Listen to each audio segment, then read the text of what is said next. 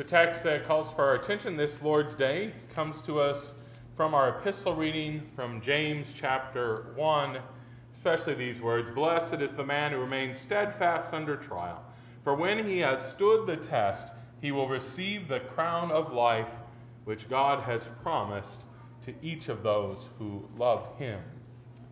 Grace, mercy, and peace to you from God our Father and from our Lord and Savior Jesus Christ. Amen.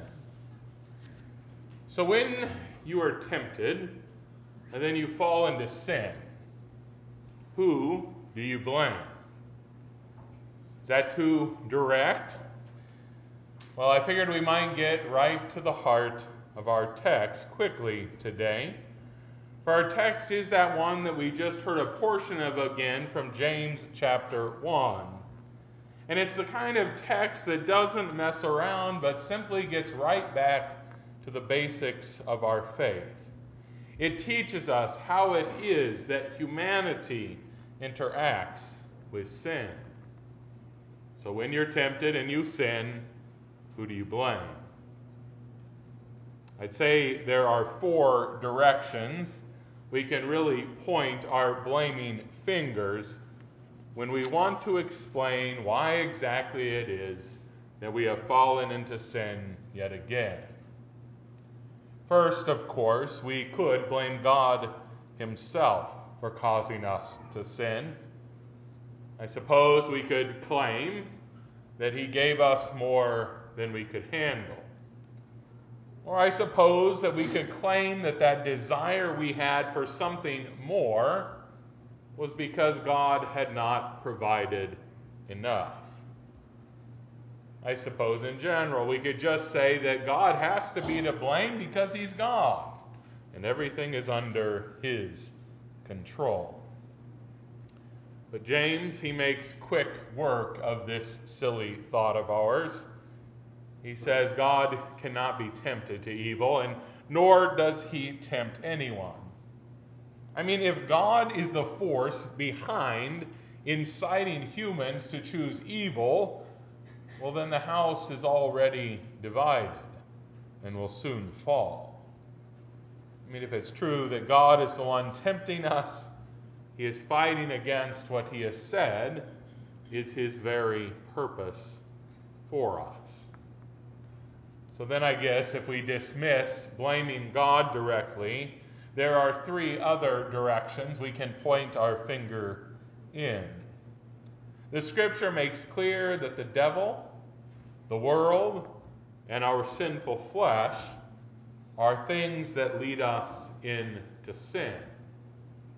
Now, unlike God, these three things indeed are trying to tempt us. They too can be tempted to evil, and they do tempt others. But I suppose, if we are honest, we like to pick one of the first two if we can to blame our sins upon rather than the last. We like to say that every time we fall into the sin or fall into sin, it is the devil's fault or it's the world's fault. We'd like to try to exonerate ourselves right off the bat. We'd like to blame someone else in order that we can prove ourselves innocent. So there are some people who blame everything on the demonic forces that you simply cannot see.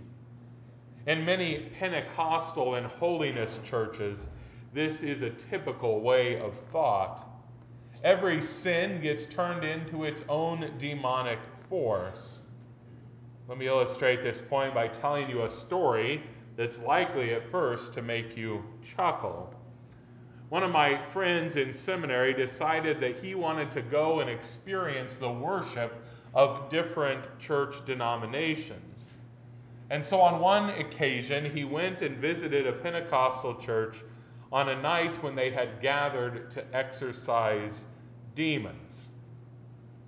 My friend stated that after the preacher for a while had gone on about demons like the demon of lust or the demon of pride, the preacher all of a sudden up and first said, Somebody here has a demon of chocolate. He has a demon of chocolate. But then, if that wasn't amazing enough itself, he then watched as a man in sincerity left his pew and ran to the front of the church yelling, Cocoa Puffs! Cocoa Puffs! Yeah, that reality is sort of funny, but at the same time, quite sad. But it shows how we often do like to try to blame our sins on some force out there that we just can't control. I doubt most of us here would buy into such ranting and raving as that.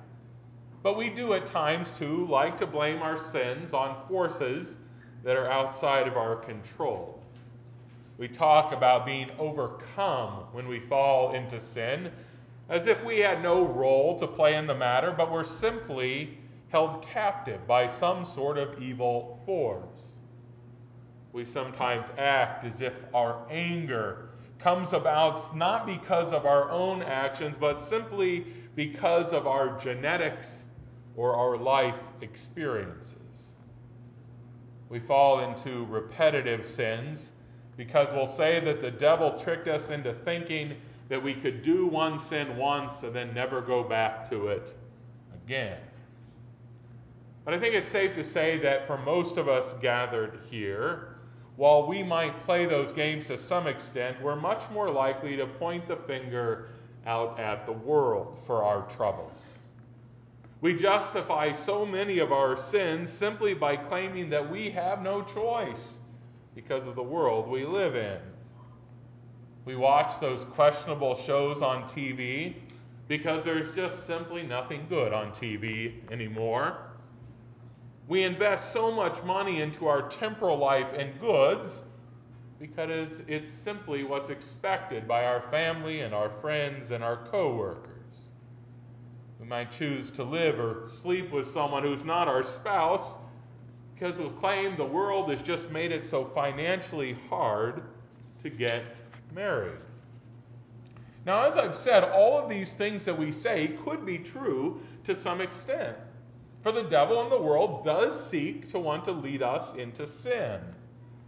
The trouble, though, is when we talk like this, we often are thinking that by pointing the finger somewhere else, we can, Uh, we can avoid having to examine ourselves. And this is where James simply gets to the heart of the matter. He tells us that in the end, if we are thinking about our sins, the only tool we really need is a mirror. We only need to point that finger straight forward into the mirror to see where it is that our sin truly comes from. Listen again to the words of our text. But each person is tempted when he is lured and enticed by his own desire. And desire, when it is conceived, gives birth to sin, and sin, when it is fully grown, brings forth death. And there you have it. Yes, it is truly our flesh that we must reckon with this day. For when we are tempted to sin, it is because we have been enticed by our own desires. It is our lust for pleasure that leads us into sinful activity. It is our lust for material possessions that leads us away from God. It is our lust for the admiration of the world that gives birth to trespass. Unless we think that sin is so common that we hardly even need to think about it, James again reminds us quite simply that sin leads to death. It grows not only into physical death, but what the Bible calls the second death, and that is living without God forever in hell. So, yes, it's true. The devil and the world, well, they are trying to tempt you into sinning, but they would have no luck if they did not find within you impure desires to entice you towards. And therefore, we need not worry first and foremost about trying to escape evil forces or about trying to change our world into a more pure and holy place. We must start first and foremost with admitting the evil desires that are within us. We must confess those evil desires to God. The scriptures tell us that in our baptism, those evil desires, that sinful flesh, was actually drowned and died. However, when we don't live in that identity that we have as the baptized child of God, those desires seem to come so quickly back to life. And that is why God has instructed us that we must daily repent of our sins and receive anew the forgiveness of sins. He has told us that if we come to Him, He will renew in us the gift of the Holy Spirit, that He will drown those old evil desires anew. So let us stop trying to point the finger elsewhere and simply admit to God and before one another that it is our failure to rest in the identity that God has given us as the children of God that allows those desires that are evil to grow strong within us. Let us admit then that it is those desires that give birth to sin and that we understand that when those sins are full grown, they lead to death. No, God tempts no one to sin. James, though, does tell us what God does do. Listen to these words from our text Blessed is the man who remains steadfast under trial, for when he has stood the test, he will receive the crown of life, which God has promised to those who love him. Yes, God gives the crown of life to those who remain steadfast under trial, who continue to look to Him and fear, love, and trust in Him no matter what temptation might come. No, God doesn't want to tempt you into sin, but rather wishes to help you remain steadfast and firm even when temptation to sin comes. And so today, he takes those evil desires within you that have come to life and he drowns them again with a simple sip of wine. He raises you back up. He kills that old sinful self as he forgives your sin with his very body, which is hidden underneath the bread. Yes, he forgives. He kills the old self and he raises up the new self. And in so doing, He gives you everything you need to stand steadfast against temptation.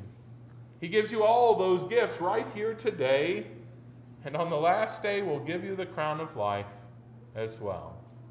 He will give you that crown of life that Jesus died and rose to give to you.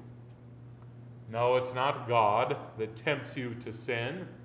It is rather God who forgives your sin and who gives you the power to remain steadfast against temptation. Whose fault is sin? Well, it's yours, it's mine.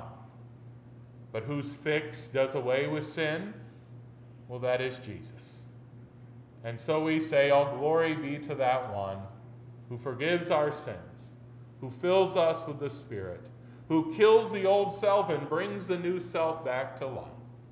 All glory be to him. Amen.